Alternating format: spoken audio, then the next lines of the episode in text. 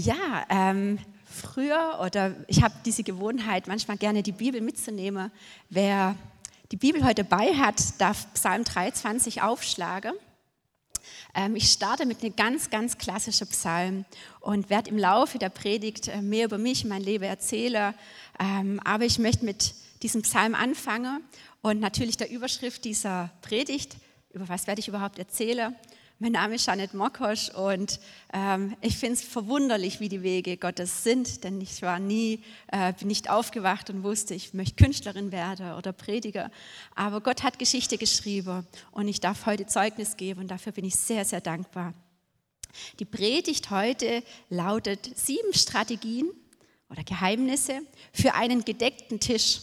Und ich versuche es nicht zu überziehen, denn euer gedeckter Tisch ist unten und ich weiß, dass einige schon knurren, ähm, aber trotzdem weiß ich, dass etwas für euch heute bereitet worden ist. Deswegen ist auch diese äh, Dekoration hier, jeder Gegenstand hat heute eine Bedeutung und macht euch mit mir auf auf eine Reise. Aber ähm, bevor wir anfangen, möchte ich diesen Psalm 23 mal aus einer anderen Perspektive lesen, nämlich ähm, wenn wir diesen gedeckten Tisch im Kopf haben. Ähm, Genau, weil davon handelt auch dieser Psalm 23. Der Herr ist mein Hirte, mir wird nichts mangeln. Ob jemand Leberwurst mag oder Frischkäse, Gott denkt an alles. Und das ist nur jetzt sinnbildlich für das, was wir, mit welchen Wünschen wir kommen. Ich mag keine Leberwurst, aber das ist was Privates. Er weidet mich auf grünen Auen und führt mich zu stillen Wassern. Er weiß auch, was meine Seele braucht meine Psyche, meine Emotionen, mein Innerstes, nicht nur mein körperliches. Er erquickt meine Seele. Er hat für mich auch Freude auf den Tisch gelegt, um seines Namens willen. Und wenn ich auch wanderte durchs Tal des Todesschattens, und genau das habe ich oft erlebt, dass eben nicht alles nur Freude war, sondern ich auf dieser Suche war nach dieser, nach dieser Verheißung, weil mein Leben über auseinandergebrochen ist so fürchte ich kein Unglück, denn du bist bei mir. Dein Stecken und dein Stab, die trösten mich. Und jetzt kommt diese fantastische Stelle. Du bereitest vor mir einen Tisch im Angesicht meiner Feinde. Du hast mein Haupt mit Öl gesalbt und mein Becher fließt über. Nur Güte und Gnade werden mir folgen mein Leben lang und ich werde bleiben im Haus des Herrn immer da. Und ich hatte letzte Woche einen Traum und der war ein bisschen skurril, aber ich wusste, der passt zu dieser Botschaft. Und zwar habe ich äh, eine Kirche gesehen, eine ältere Kirche, so wie hier auch. Und da hatte sich ein Mann aufgemacht zum Prediger. Wir waren alle voller Vorfreude. Und dann wollte er gerade loslegen, war irritiert von ein paar Krümeln da unten, hat einen Staubsauger geholt und in dieser schönen Atmosphäre angefangen zu saugen. Und ich bin aufgewacht, dachte, das war wirklich komisch. Und ich habe über diesen, diesen skurrilen Moment nachgedacht, wie, wie oft wir selber eigentlich in einem äh, geladen sind und uns ablenken lassen von diesen Krümeln. Und da waren Blätter, Herbstlaub, wie das halt manchmal so ist. Und ich dachte an diese Stelle, du bereitest vor mir einen, äh, einen Tisch im Angesicht meiner Feinde. Und wie oft sind wir selber so zwanghaft und wollen erst alles in Ordnung bringen, bevor wir in diese Fülle eintreten können. Ich glaube, gerade wir Deutschen sind oft so pingelig und wir können erst genießen, wir können erst in die Freude einkehren, wenn das Haus geputzt ist, wenn hier die Krümel weg sind. Und wie viel macht das kaputt? Wie viel würde das kaputt machen, wenn ich jetzt kurz das Mikro weglege und hier anfange zu saugen, weil mich hier unten ein paar Krümel stören? Und genauso hat Gott für uns Freude in Fülle und diesen gedeckten Tisch. Und wir sollen nicht anfangen, dies, das zu unterbrechen oder zu stören. Und mit diesem skurrilen Traum steige ich ein, aber jetzt möchte ich zu den Punkten kommen oder zu den Geheimnissen, wie wir diesen gedeckten Tisch für uns, und das mag für jeden was anderes bedeuten. In meinem Leben war es zum Beispiel die lange Kinderlosigkeit oder überhaupt in einer Beziehung zu leben, die intakt ist. Ähm, wer mein Zeugnis oder mein Leben nicht kennt, ähm, ich habe ein Buch geschrieben, Dein blühendes Zuhause, weil eben alles andere, äh, es sah überhaupt nicht blühend aus.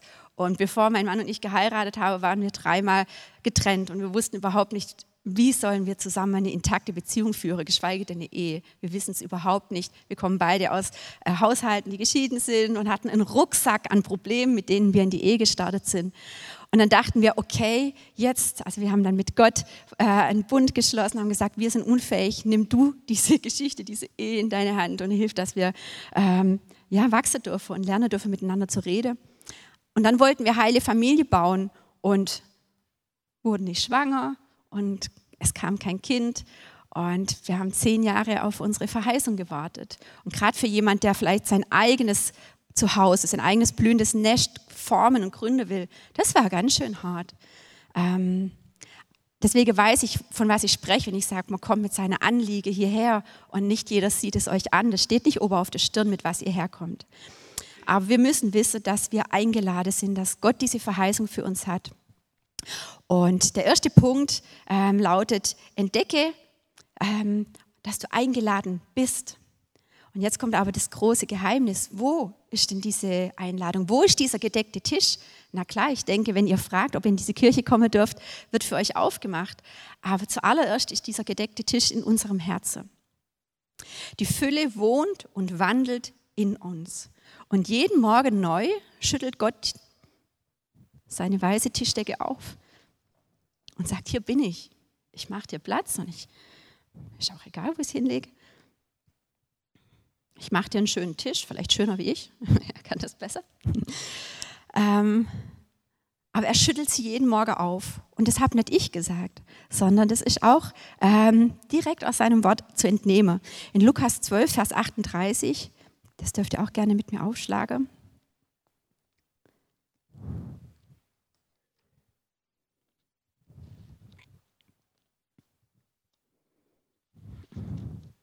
Da steht es so, so schön und sinnbildlich. Da geht es um diese Wachsamkeit. Und ähm, es steht dort, er wird sich schürzen und sie zu Tisch führen und hinzutreten und sie bedienen. Und wir denken immer an diesen Zustand im Himmel. Aber wie heißt das so schön? Wie im Himmel, so auf Erden. Dieses Festmahl beginnt jetzt. Und wir dürfen jetzt morgens schon im Gebet eintreten und sagen, hier ist der gedeckte Tisch. Ich verweile in deiner Gegenwart im Angesicht meiner Feinde. Und das, das, dieses Bild Feind kann auch für diese ganzen tausend Ablenkungen stehen, die diese Welt natürlich vor unsere Füße legt. Diese ganzen Krümel, die uns nicht in diese Konzentration und in diesen Fokus reinbringen. Deswegen war für mich ein Wendepunkt in meinem Leben, wo ich angefangen habe, morgens eine stille Zeit für Gott zu bereiten. Ich wusste, ich habe viele Baustellen, aber der erste wichtige Punkt am Morgen ist, Gott aufzusuchen, weil er hat konkrete Hilfe für mich, aber die ist oftmals versteckt und ich muss rausfinden, ähm, ja, wie vorgehe. Du bist eingeladen, schon jetzt, nicht erst in der Ewigkeit. Dieser gedeckte Tisch ist schon jetzt bereitet, mit allem, was du brauchst. Punkt Nummer zwei, ähm, die zweite Strategie, das zweite Geheimnis, du darfst würdig erscheinen. Und da möchte ich euch ein Beispiel geben. Ähm, wenn ihr auf diesen Apfel schaut und ihr habt jetzt wirklich nur diesen Apfel, so wie es damals im Paradies gerade auch war, der hier so verlockend liegt, aber ihr wisst, da unten ist das ganze Buffet. Ein Stock unten drunter gibt es, ich habe es gesehen, so viel. so viel schöne Sache. Aber unser Auge ist manchmal einfach auch so ein bisschen schwierig. Und dann sehen wir diese eine Sache, die wir nicht haben. Oder diese eine Sache, die uns unter die Nase gerieben wird. Diese Verlockung. Und ich werde es nie vergessen, wo ich in der Schweiz eingeladen war. Und dann habe ich einen ganzen Tag Kurs bei mir gehabt und morgens immer noch kurz an einem Bäcker gehalten. Und dann hat äh, die Person, die mich begleitet hat, gesagt, such dir noch zwei kleine Toasts aus. Das hieß Canapé, das waren wirklich so kleine Stücke für das Mittagessen heute. Und ich dachte, zwei Toasts? Wisst ihr, wie groß mein Magen ist? und dann war ich irgendwie gierig und habe gedacht, nee, ich glaube, ich brauche drei für den Tag, weil ich dachte, bis ich da 19 Uhr abends rauskomme und esse. Und ich hatte wirklich gemerkt, wie diese im, im, später im Auto war, das mir so peinlich, dass ich eingeladen war und so gierig. Ich weiß, sowas passiert vielleicht nur mir, dass ich manchmal voresse, äh, nicht ganz ich selbst bin. Aber das war mir so peinlich, dass ich da eingeladen war und dann mehr wollte, als man mir Angebote hatte. Auf jeden Fall hat das was mit mir gemacht und ich habe mich nicht mehr würdig gefühlt. Und als wir abends essen gegangen sind, habe ich wirklich nur Suppe bestellt und die kleinen Sachen, weil ich dachte, ich habe es heute übertrieben. Ich sehe sonst aus wie der Vielfraß des Jahrhunderts oder gierig, so will ich nicht diesen Stempel verlassen, wenn ich diese Veranstaltung verlasse. Äh, aber wie oft kommen wir mit diesem Selbstbildnis dann ins Restaurant, an den Tisch Gottes und sagen, ich glaube, ich darf wirklich nur ein bisschen davon nehmen. Äh, vielleicht ein Brot, aber ich habe so viel vermasselt in meinem Leben. Ich bin nicht würdig, hier hinzusitzen und jetzt zu sagen, ich hätte gern Vorspeise, Hauptgericht und nachher das Dessert. Das ist für mich so wie das Kind vorher. Ich gehe in die Eisdiele und das gehört mir. Ich würde gerne euch jetzt ein Eis verteilen, einfach um diese Fülle reinzukommen. Aber ich glaube, ihr versteht, was, ihr, was ich meine. Jesus hat den Preis bezahlt und das sagen wir so oft. Aber um an diesem Tisch wirklich anfangen, als Genießer auch äh, davon das ergreifen zu können, müssen wir das verinnerlichen, dass wir würdig sind, diese Verheißungen ähm, für uns annehmen zu dürfen. Ein Beispiel davon ist Jonathans Sohn. Ich weiß nicht, ob ihr die Geschichte kennt von Saul und David, ähm, die natürlich verfeindet waren und damit äh, Krieg war. Und als dann die Familie von Saul ausgelöscht wurde ähm, und auch von Jonathan, blieb aber versteckt Mephiboset übrig. Das war der Sohn von Jonathan. Und Jonathan und David waren so enge Freunde. Jetzt war der Sohn Mephiboset behindert. Damals, wie, wie heute, ist es manchmal nicht einfach, so durchs Leben zu gehen, aber damals sicherlich auch nicht. Und Jonathan, äh, David hat irgendwann mal gesagt, gibt es noch irgendjemand von meinem Freund Jonathan hier irgendwo versteckt, den ich segnen kann? Und als er ihn dann gefunden hat, Mephiboset, sagte er zu David, wer bin ich, dein Knecht, dass du dich wendest zu einem toten Hund, wie ich einer bin? Vielleicht kommt ihr euch vor in eurem Leben, als wärt ihr nicht würdig, an diesem Tisch zu sitzen vom König. Und der König rief Ziba, den Knecht Sauls, und sprach zu ihm, alles, was Saul und seinem ganzen, was seinem ganzen Haus gehört hat, das habe ich dem Sohn deines Herrn gegeben, also Mephiboset. Und jeden Tag bis zum Ende meines Lebens will ich, dass du an meinem Tisch sitzt. Es geht hier nicht darum, ähm, was ihr getan habt, in welchem Zustand du kommst, sondern in welcher Erbschaft du bist. Und mit Jesus sind wir Erben, und zwar bevollmächtigt. Und wir dürfen jeden Tag in seiner Gegenwart sitzen. Und mich berührt das, weil wenn man sehen wird in diesen Bildern, wo ich herkomme, wie viel Zerrüttung ich, einfach zu kämpfen hatte in den letzten Jahren und jetzt erlebe darf, wie sich eins nach dem anderen wiederherstellt, wie dieser Tisch voll ist und wie die guten Sachen da sind. Ich wünsche mir das für jeden Einzelnen, dass er da ähm, das erleben darf. Der nächste Punkt ist ein Geheimnis, ähm, das ich erleben durfte, aber auch das äh, euch in diesen Zustand hineinbringt, in diesen Alltag an einem gedeckten Tisch, ist einen Unterschied zu machen. Und ich glaube, wir sind ein bisschen äh, gebrandmarkt durch die letzten Jahre, wo auch alles so verschwommen ist. Wir waren zu Hause, haben die Gottesdienste zu Hause erlebt, aber ähm, nicht mehr vielleicht das, die Trennung auch von heilig und Alltag gemacht. Und wenn wir so durch die Bibel schauen, Gott liebt es, wenn wir Unterschiede machen. Wenn wir sechs Tage arbeiten und einen Tag ruhen. Oder die unterschiedlichen Jahreszeiten. Wir, wie unterschiedlich sind wir? Und Gottes Gegenwart hat ein Protokoll. Als ich das damals zum ersten Mal gehört habe, habe ich das nicht verstanden. Aber wir können seine Gegenwart ähm, vorbereiten, oder wir können es vorbereiten, dass es sich wohlfühlt in unserer Gegenwart. Und jeder kennt den Unterschied zwischen einem Schnellimbiss-Restaurant und äh, einem Restaurant der Extraklasse. Und ganz oft ist diese Atmosphäre eine entscheidende Rolle wie alles vorbereitet wird, in welcher Lautstärke gesprochen wird, welche Musik es läuft. Und es macht einen Unterschied, ob wir morgens Gott eine Kerze anmachen oder ob wir ihm sagen, ich, ich suche einen ganz besonderen Platz in meinem Haus aus, der nur dir gehört. Und Gott mag die kleinen Details und die kleinen Dinge. Genauso wie er es mag, dass wir den Sonntag oder den Sabbat ihm geben. Dass wir anfangen, zum Beispiel, äh, wenn wir zu Hause mit ihm lesen, dass wir aus einer dass wir uns einen, einen schönen Ort machen, in dem wir ihn wertschätzen. Äh, und es gibt so viele Beispiele in der Bibel, wo dieses Protokoll wichtig war, um vom König einfach maximal empfangen zu können. So wie damals Josef, nicht gleich vom Gefängnis an den Königshof ging, wir lesen nämlich dazwischen, er ging erst noch hin und rasierte seinen Bart. Denn es war damals in Ägypten einfach gängig, dass die Männer sich rasieren. Und er hat dieses Protokoll eingehalten, um in der Gegenwart des Königs einfach voll empfangen zu können und auch akzeptiert zu sein. Und wir sind von Gott akzeptiert, aber wir können auch forschen nach Weisheit suchen, welches Protokoll Gott liebt. Und eigentlich ist es einfach, weil er sagt, ich liebe Lobpreis und ich liebe es, wenn ihr zu mir singt. Mach einen Unterschied, wenn du an diesen Tisch kommst und frag ihn, was er denn gerne mag. Denn ihr wisst auch, manche Gespräche, äh, auch jetzt zum Beispiel in der Ehe, laufen besser, wenn das Protokoll richtig ähm, oder wenn einfach die Atmosphäre richtig vorbereitet wurde. Es gibt gute Momente für uns Frauen, ein Thema anzusprechen und es gibt schlechte Momente. Das hat jeder schon kennengelernt. Und genauso äh, gibt es manchmal die, die Möglichkeit, auch Gespräche vorzubereiten oder zu sagen, heute müssen wir über irgendwas Wichtiges reden. Ich, ich bereite es vor und ich erwarte, dass da auch äh, diese Kommunikation gut möglich ist. Und genauso ist das mit Gott auch. Er möchte viel mit uns besprechen, aber das funktioniert nicht immer, wenn wir im Alltag uns keine Zeit für ihn nehmen und hin und her rennen und ihn wie ein Schnellimbiss behandeln und sagen, ach, unterwegs im Auto beten reicht. Ich meine, schön, wenn ihr im Auto betet, aber wie schön wäre es vielleicht, wenn man zuvor zu Hause auch noch äh, diesen Moment nimmt und sagt, ein Teil meiner Zeit gehört dir.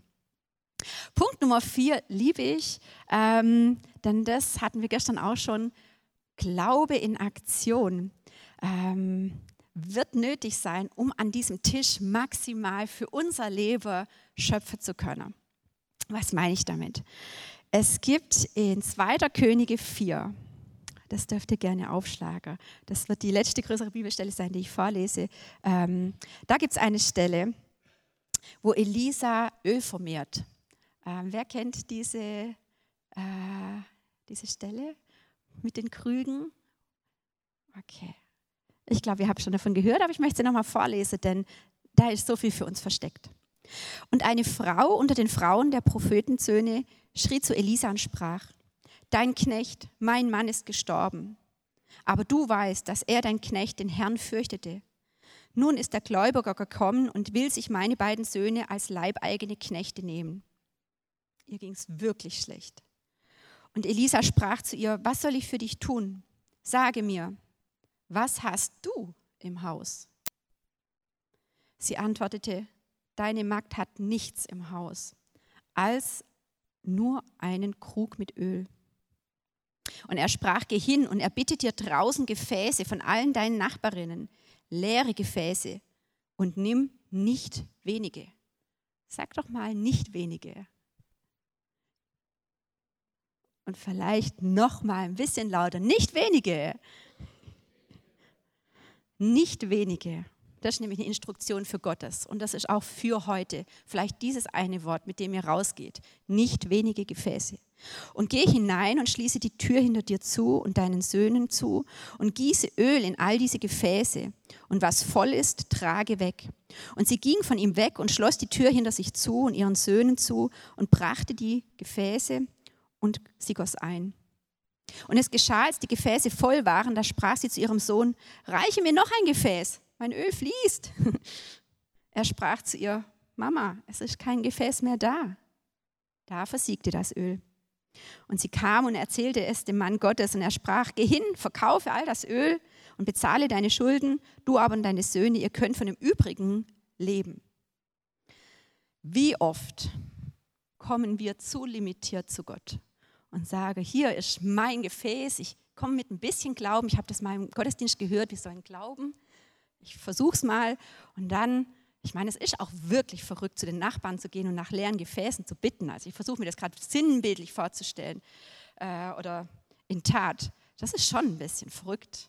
Aber Gott wollte, dass diese, diese Passage für uns auf jeden Fall in der Bibel vorhanden ist, weil wir so viel für uns entnehmen können. Du hast mit Anteil an dem, was du empfängst, indem du vorbereitest, Glaube in Aktion, Gefäße besorgen, Orte. Gott liebt Orte. Orte haben für ihn eine Bedeutung.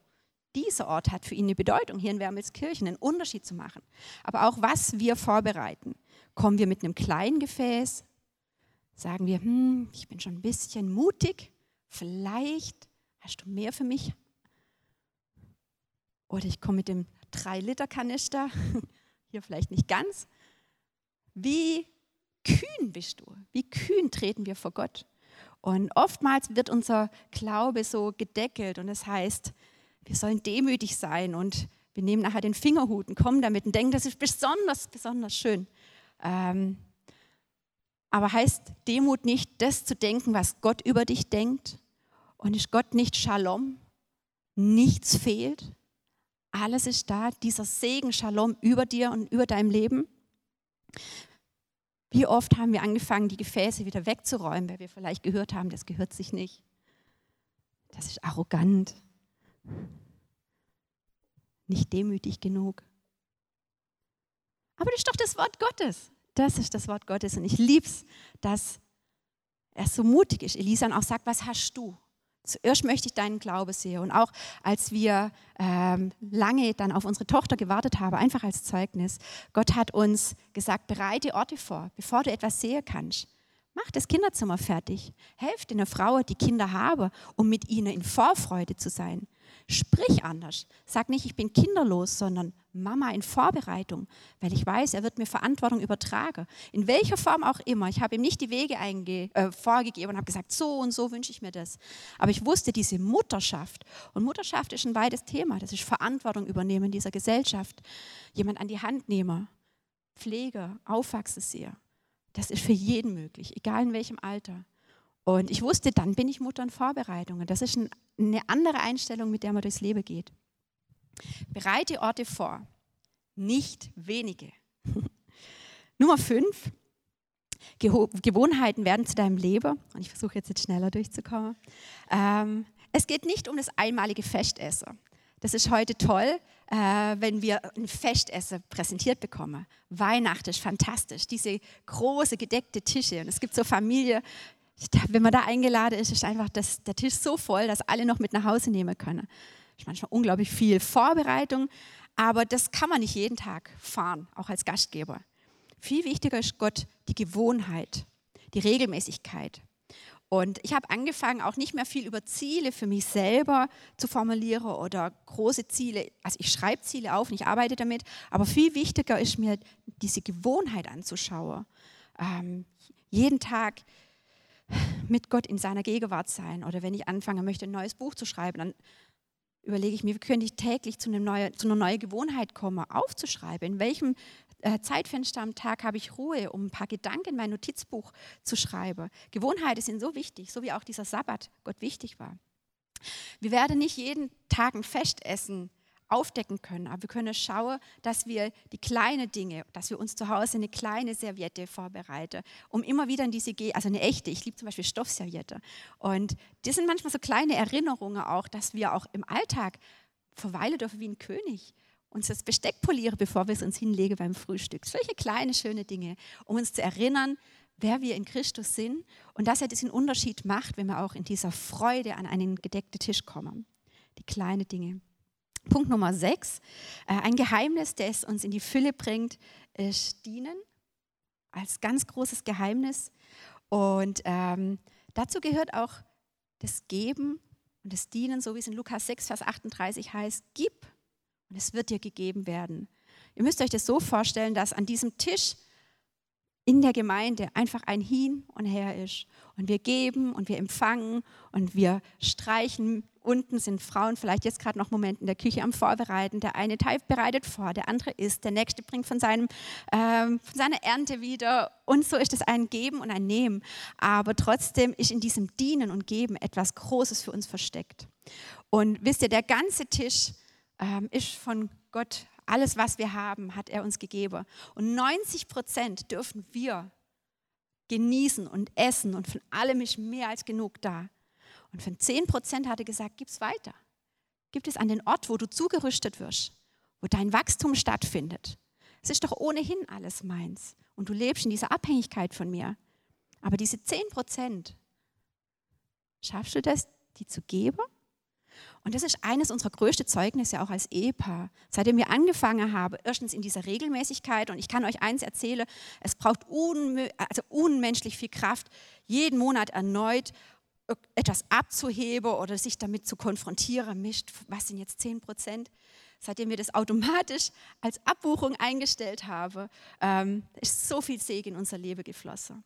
Und das ist einfach nur ein persönliches Zeugnis, wo Gott uns auch als Ehepaar geordnet hat. Und wir sind mit null Plan in die Ehe gestartet, wie das geht, auch mit seiner, äh, seiner Güter und seiner Ressource umzugehen.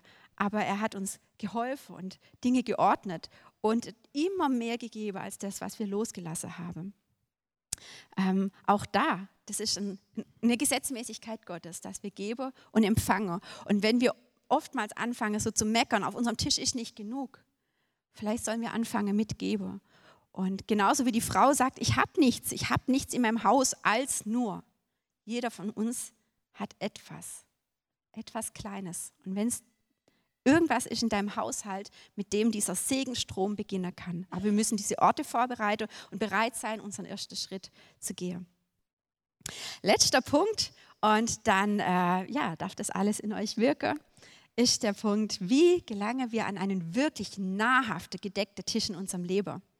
Und das ist der Punkt Weisheit.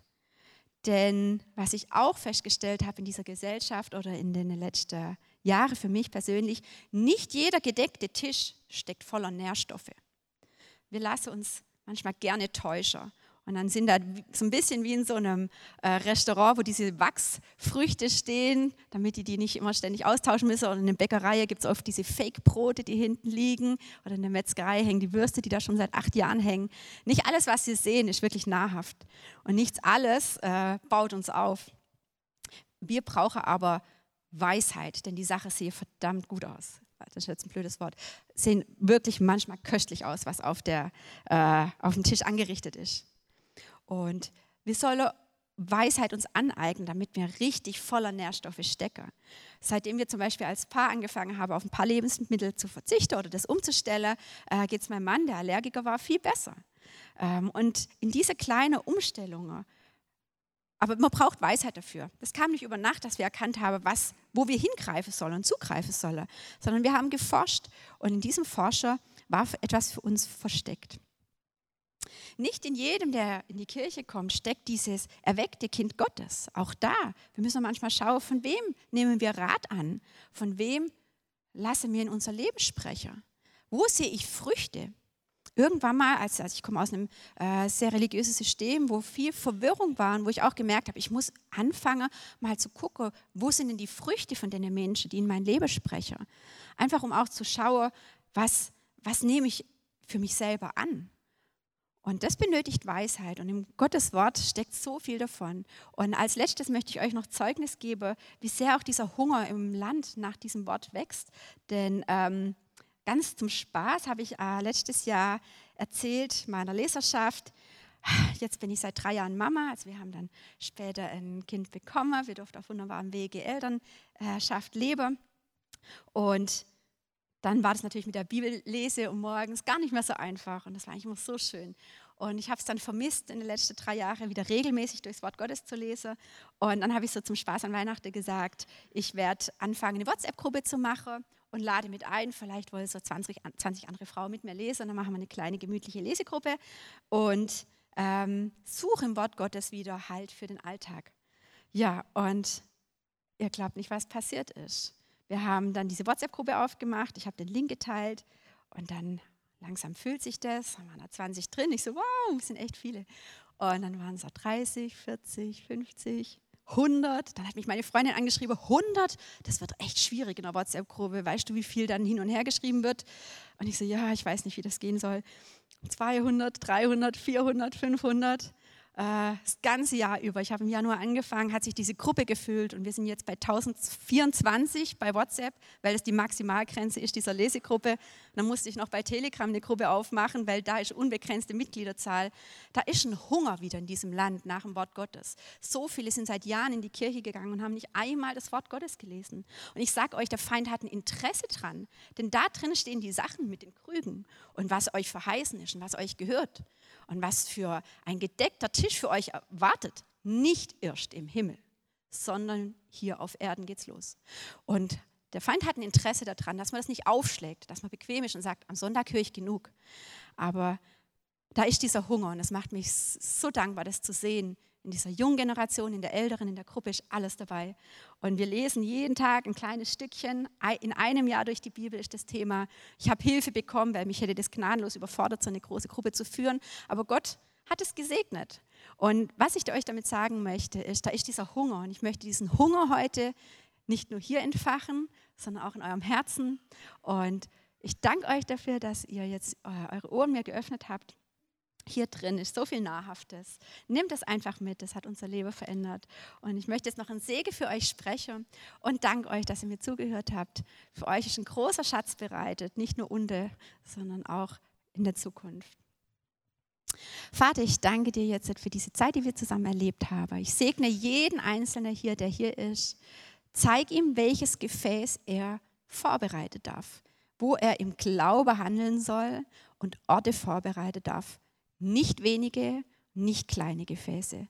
Segne jeden Einzelnen hier und hilf, dass die Woche gesegnet ist, dass diese Freude, diese übernatürliche Freude im Angesicht unserer Krümel und Feinde ähm, wahrhaftig ist, damit wir strahlen durch dich in uns, Jesus.